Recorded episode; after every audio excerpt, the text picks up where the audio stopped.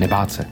Rozhovory o strachu, obavách a o odvaze jim čelit. S veselou myslí připravil Skautský institut. Zápisník alkoholičky a zápisník abstinentky je dnes už společenský fenomén. Jeho autorka Michaela Dudková projevila nebývalou odvahu, když se o svém životním boji se závislostí rozhodla mluvit veřejně. Rizikové pití se v Česku týká odhadem 1,5 milionu lidí, závislých je něco mezi 300 a 500 tisíci. Včera umírá v důsledku konzumace alkoholu asi 6 až 7 tisíc osob ročně. Co s tím? Dnes se budeme bavit o závislostech a jejich vztahu k odvaze a strachu. Míšo, vítej na Staromáku v Nebát se. Ahoj. Máme v Česku s alkoholem problém a máme problém si to přiznat? No, problém máme určitě, tak ty čísla to jednoznačně říkají a to jsou ještě dost zkreslený nebo nepřesný, protože do těch statistik, když budeme mluvit o tom, kolik lidí je závislých, se dostávají jenom ty, co vyhledají nějakou péči a zbytek je nějaký odhad. Jo, ale ona většina je těch, co tu péči ještě nevyhledali, takže tam se bavíme opravdu o nějakým jako jiným trošku měřítku, třeba o 200-300 tisíc ještě vejš. Jasně, to, že umírá 6 až 7 tisíc lidí denně, to je jasná statistika. Ročně. Teda ročně, pardon. Denně to by bylo blbý. Ale ty statistiky jako toho, kolik lidí má problém, jsou hodně zkreslený, takže jako problém máme zcela jistě. Dá se říct, že ty statistiky už jsou trošku strašidelné, nejenom jako výrazné varování, ale už to je jako je to krize? No, krize teprve přijde, si myslím. Teď v tuhle chvíli bych neřekla, že je to krize, ale třeba ty dopady covidu a teď toho, co se jako děje, ty nestability, jako krize nás čeká třeba za rok, za dva v těch adiktologických službách, jo, kdy už teďko je nedostatek a ten extrémní nedostatek teprve vlastně bude těch míst jako kam by ty lidi mohli jít tu pomoc vyhledat. Takže krizí bych to v tuhle chvíli ještě nenazývala. Ale přijde, čeká nás v podstatě jistě. Já osobně si to myslím, ale zase já nejsem odborník, jo? To je asi možná otázka na odborníka, to je jenom nějaký můj pohled, co vidím jako ze svý teďko zkušenosti, co vidíme u nás. Takže si myslím, že to nejhorší nás teprve čeká. Proč máme podle tebe v Česku problém s alkoholem a alkoholismem a závislostmi? Hele, to si myslím, že je prostě nějak daný historickým nějakým kontextem, kdy to pití je úplně normální, je společensky přijatelný, vlastně jsi divnej, když nepiješ, ne když piješ. Takže to hodně vychází, si myslím, z té historie asi, no. Mění se to? Sleduješ, že se přístup k alkoholu mění? Já jsem tenhle pocit měla, než propouknul covid, že trošku jako začíná se ta situace měnit, že lidi víc inklinují k tomu zdravému životnímu stylu, že už se začíná mluvit o tom, že ten alkohol k němu jako rozhodně nepatří. A přijde mi, že ten covid to všechno jako jsme, takže jsme zase úplně zase o 5 let, 6 let zpátky. Proč máme jako Češi problém si to přiznat? Většina lidí si podle mě myslí, že pije tak jako ostatní, tak jako v pohodě. Jdeme do toho kopce. Hele, já si myslím, že to právě tím, jak je to společensky přijatelný, tak o to hůř se jako přiznává, že ty už nejseš v té společensky přijatelné hranici, ale že jsi jako za ní, nebo že to jako nezvládáš. Takže v tom je to jako hrozně těžký pak vyjít a říct, jo, ale já jsem to nezvládl, tohle už není společensky přijatelný, tohle už není něčí život. A s tímhle jako, tohle si říct sám sobě, na to svýmu okolí, to chce jako obrovskou dávku odvahy, jo, to tak je. A kde tu odvahu může člověk najít? Přiznat si, že já už mám jako s alkoholem problém. Jak to člověk pozná a kde najde odvahu si to přiznat? Hele, pozná to často jako z nějakých narážek okolí, ale ono to začneš vnímat i jako sám, to cítíš jako po nějaký době, jasně, tak první je to okolí, který ti říká, hele, už je to asi, nebo ta nejbližší rodina, který ti říká, už je to asi trošku jako moc. Ale pak to jako začneš vnímat vnitřně i ty, ale to ještě neznamená, že se sebereš a půjdeš si říct jako o pomoc, jo. To, že si to přiznáš, je nějaký možná první taková nitka, který se můžeš chytnout, ale pak tak má člověk ještě dlouho období, jako zvládnu to sám, nepotřebuju pomoc, jo, nějak se s tím jako poperu. Ale jako ideální samozřejmě, kde tu odvahu vzít, je jako sám v sobě, on ti nikdo jako nedodá, jo, to buď ji prostě sebereš, chceš si ten život nějakým způsobem zachránit, nebo jako to bylo u mě, tě úplně paralyzuje ten strach z toho, co by jako mohlo být. A prostě jdeš, ale ne, jako, myslím si, že těžký jako brát někde vody někud jinut, než aby to rozhodnutí nakonec vzešlo jako od tebe samotného. U léčby závislostí se říká, že to rozhodnutí musí začít u člověka samotného, že to nesmíš dělat pro někoho jiného, nesmíš to dělat pro rodinu, pro manžela, pro děti, musíš to dělat, musíš začít u sebe, je to tak? Jako z mýho pohledu určitě, ale to se jako říká, bylo by ideální, kdyby to tak bylo, ale dost často jsou ty lidi opravdu jako dotlačený do léčby, ať už rodinou, nebo zaměstnavatelem, nebo zdravotníma problémama. A někdy třeba až v té léčbě dojdou k tomu, že opravdu ten problém jako mají a že jsou rádi, že v té léčbě jsou, aby to řešili.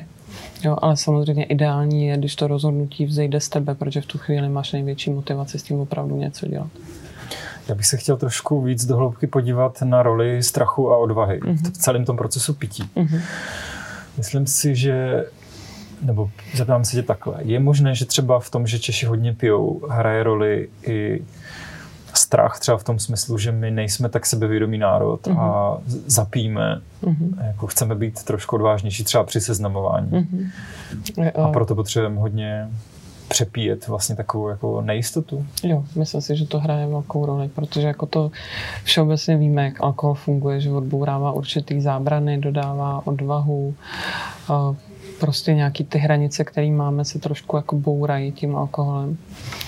A je to, jak říkáš, no my nejsme úplně sebevědomý národ, je tam hodně té nejistoty, nějakého strachu ze selhání a tohle ten alkohol tlumí.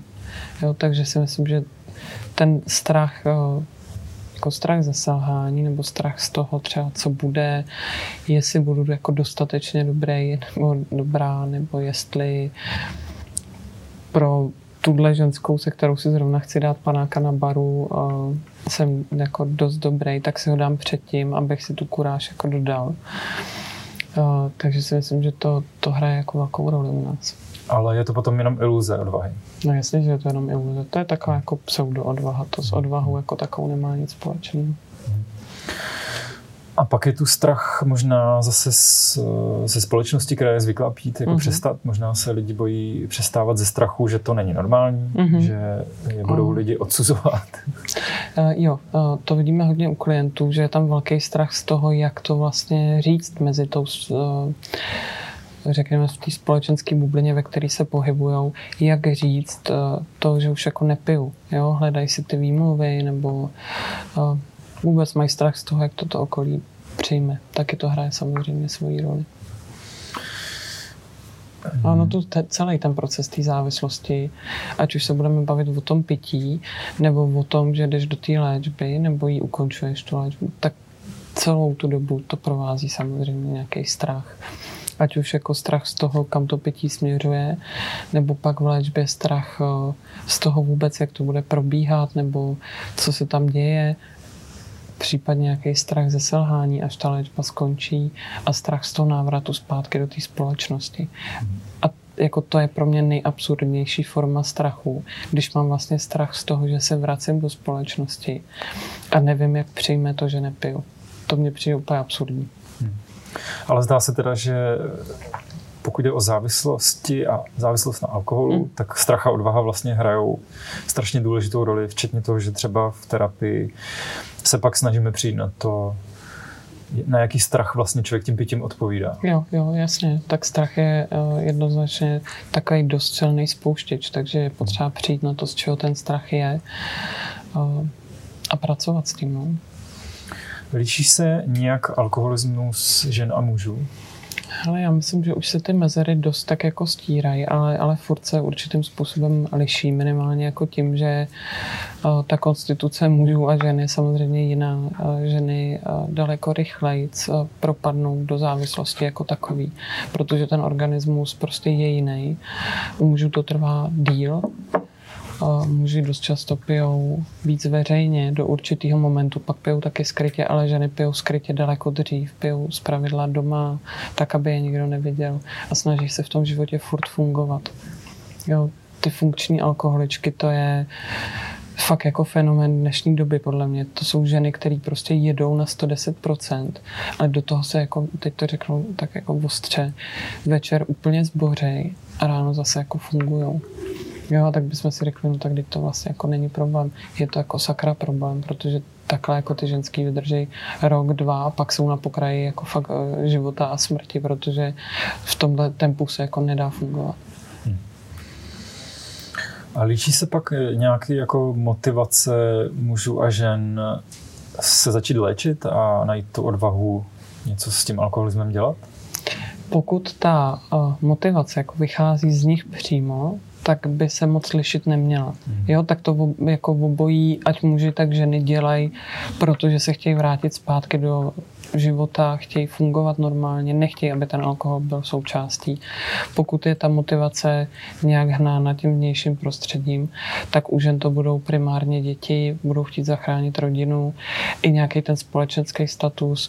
U mužů to bude třeba víc, že jim jde o to zachránit si práci, nechtít třeba o manželku, taky ta rodina tam bude hrát roli, ale u těch žen to bude samozřejmě daleko víc. Musí často lidé padnout až na dno? Závislost je z podstaty strašná potvora, tak je to o ztrátě kontroly. Bývá často ten okamžik jako rozhodnutí vstoupit do léčby nebo něco za sebou dělat, nějaké pomyslné dno, a kde třeba je? Hele, bývá to jako ne vždycky. Já jsem vždycky rád, když klient přichází ještě ve chvíli, kde na tom dně není. Ale na druhou stranu, když na to dno jako člověk padne, a to máme každý jako někde jinde. Jo.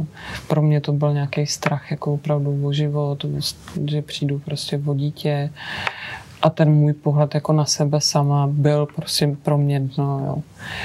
Ale pro někoho to může být jako ztráta zaměstnání, ztráta rodiny, někdo to nechá dojít ještě dál a tam je to jeho dno. Takže říct, kde to dno je hrozně jako těžký.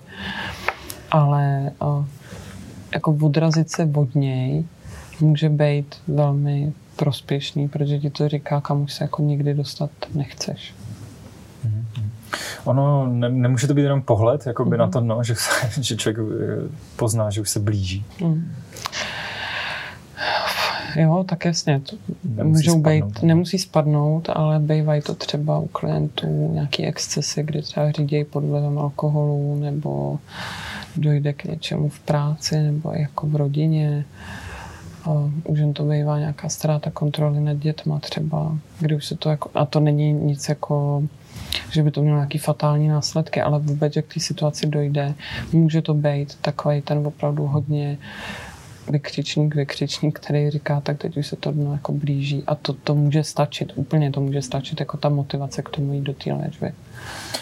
Na svém webu máš motto: ne každý, kdo bloudí, je ztracen. Co to přesně znamená? Hele, pro mě to znamená, že ať je ta situace jakákoliv, tak vždycky, jako když se chce, tak se ta cesta ven dá nějakým způsobem najít. A myslím si, že každý si v životě projde nějakým obdobím, kdy prostě neví, jako kudy kam. Ale to neznamená, že se v tom jako musíš motat, jo. Myslím si, že buď si můžeš říct o pomoc, nebo se zastavit a říct si, pokud teda nebudeme mluvit o závislosti, ale o jakýkoliv jiný situaci, a říct si, že si chceš dát nějaký prostor a pak se rozhodneš. U té závislosti si myslím, že je to specifický, že ve chvíli, kdy jako bloudíš, tak je nejvyšší čas si o tu pomoc říct. Aby to právě nedošlo do toho, že člověk jako bude ztracený. Ač já jsem jako velký optimista, myslím si, že ztracený není v podstatě nikdo. Tak v tomto případě platí, že čím dřív si necháš pomoct, tím větší pravděpodobnost je, že se z toho začarovaného kruhu dostaneš. Alkoholismu se týká, nebo jeden z největších strachů, který se týkají alkoholismu, je mluvit o tom s blízkýma nebo až jako veřejně, jako v tvém případě. Ty se rozhodla jít až třeba do dost intimních věcí. Kdy to dělat a kdy to nedělat? Jak najít odvahu k tomuhle kroku? Kdy to dělat a kdy to nedělat? Hele, u mě to taky nebylo tak, že bych si jako řekla, tak já začnu psát blog a pak s tím půjdu na veřejnost a bylo to prostě nějaký proces, jo, ale všeobecně si myslím, že je potřeba vědět, že s tím jdu na veřejnost, to taky sebou nese jako nějaký negativní věci s tím spojený. A pokud jako na tohle se necítím, tak v tu chvíli bych to rozhodně nedělala. Jo, protože to pak, víme to prostě, těch hejtů na internetu je miliarda, prostě řeší se to furt, šikana na internetu.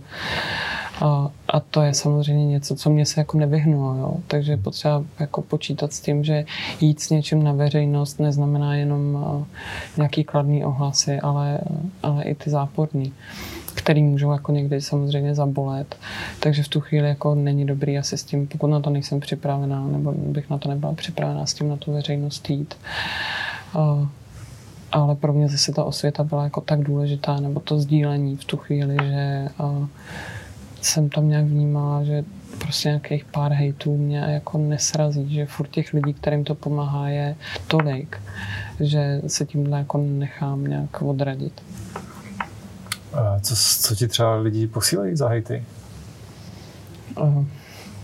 To bylo třeba na začátku, to byly takové jako úplně absurdní věci, jako třeba ať místo toho, že kecám o závislosti, třeba platím daně, jo.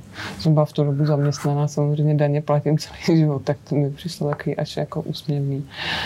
A pak byly takový, jako že já nemám co kecat, že mi je jako 30 a že vůbec nevím, co to je závislost. Což jsou takové věci, jako když si říkáš, tak jo.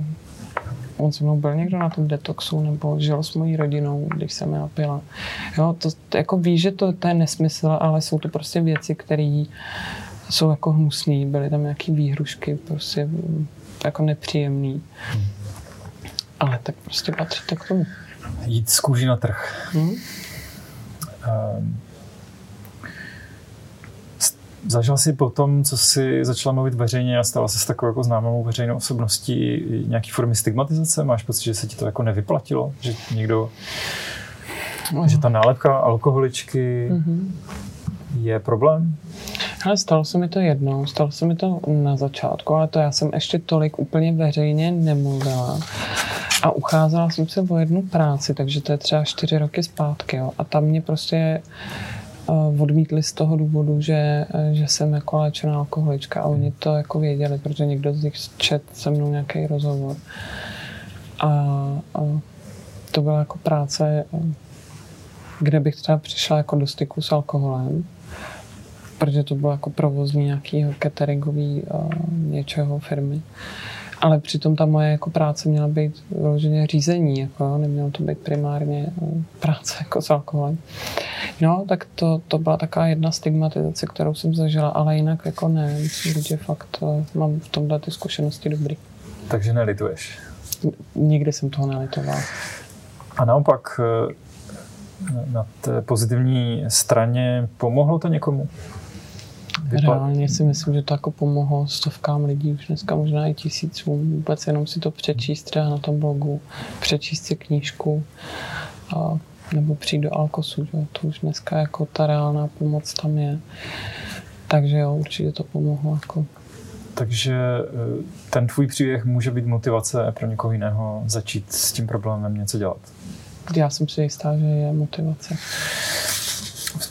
V tom příběhu hraje velkou roli odpuštění a usmíření. To není jednoduché. Jednoduché říct, jako omlouvám se, ale ten proces není tak jednoduchý. Většinou tohle nestačí. Jak se to dělá? Třeba s blízkým. Hele, já to asi úplně nedokážu, abych jako byla úplně upřímná. Tak já jsem si třeba myslela, že jsem spousta věcí jako já sama dokázala odpustit, co se prostě děli, ještě než jsem začala pít, pak v době začátku toho pití.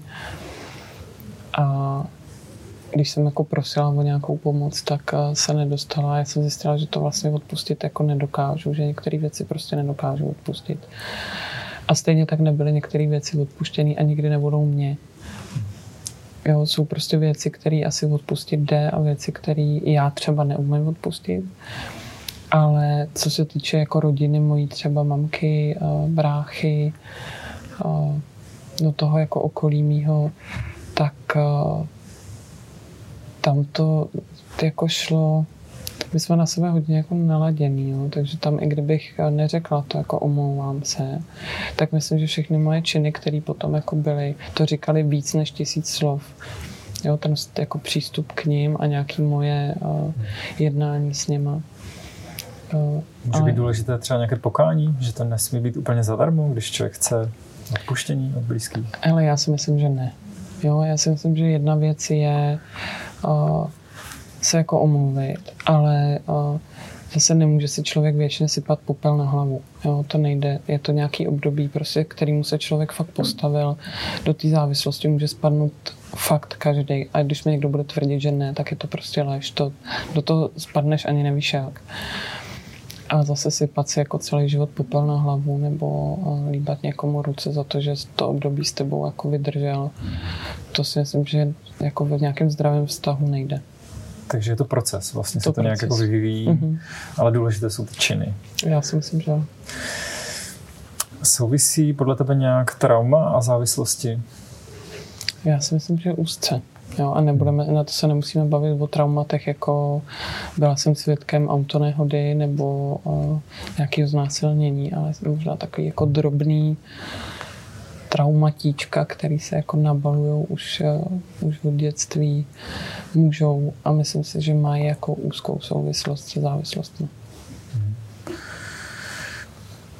Tím pádem mě napadá, jestli my jako nemáme to sebevědomí a jsme tak jako neustále zkoušení a bojíme se toho selhání, tak to je taková možná neviditelná traumatizace, která probíhá celou tou společností.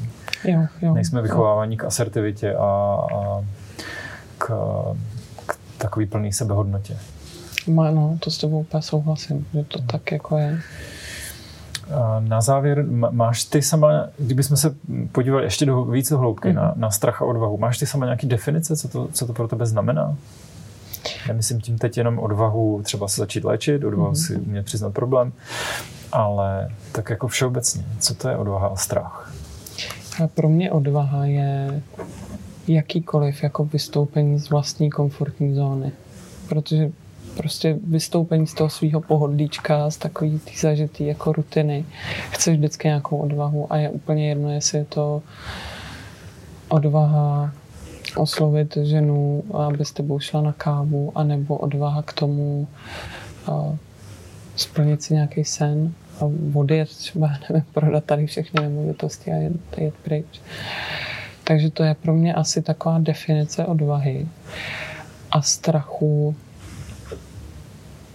Jistě, někdo ti řekne, že strach je jako zdravá součást života. Já to třeba tak vůbec nevnímám. Já si myslím, že strach je prostě paralyzující. A někde je strašně těžký mu jako čelit. A myslím si, že každý si hledá takový ty berličky, jak ten strach trošku, já nevím, jak to říct, jako obejít, ale nějak ho potlačit a nemuset mu jako čelit. Takže pro mě třeba je zase velká odvaha čelit jakýmukoliv strachu. Dá se mimochodem odvaze naučit? Je to i tvůj životní příběh? Jo, určitě jo. Jako ty zdraví odvaze se dá naučit, ale taky je to proces. A máš nějaké, můžeš se ještě svěřit třeba s nějakým tajemstvím svým, jako jak jsi učila odvaze? Nějakou vírou v to, že to, co chci dělat, je prostě správně a pak ty kroky jsem jako postupně uskutečňovala. A zase ty pády, které to provázelo, jsem nebrala jako prohru, ale jako další výzvu, jako další potřebnou nějakou součást toho procesu. A právě toho, že jsem se té odvaze jako díky tomu učila. To byla v Nebátce Michaela Dudková. Děkujeme za návštěvu. Já děkuji za pozvání.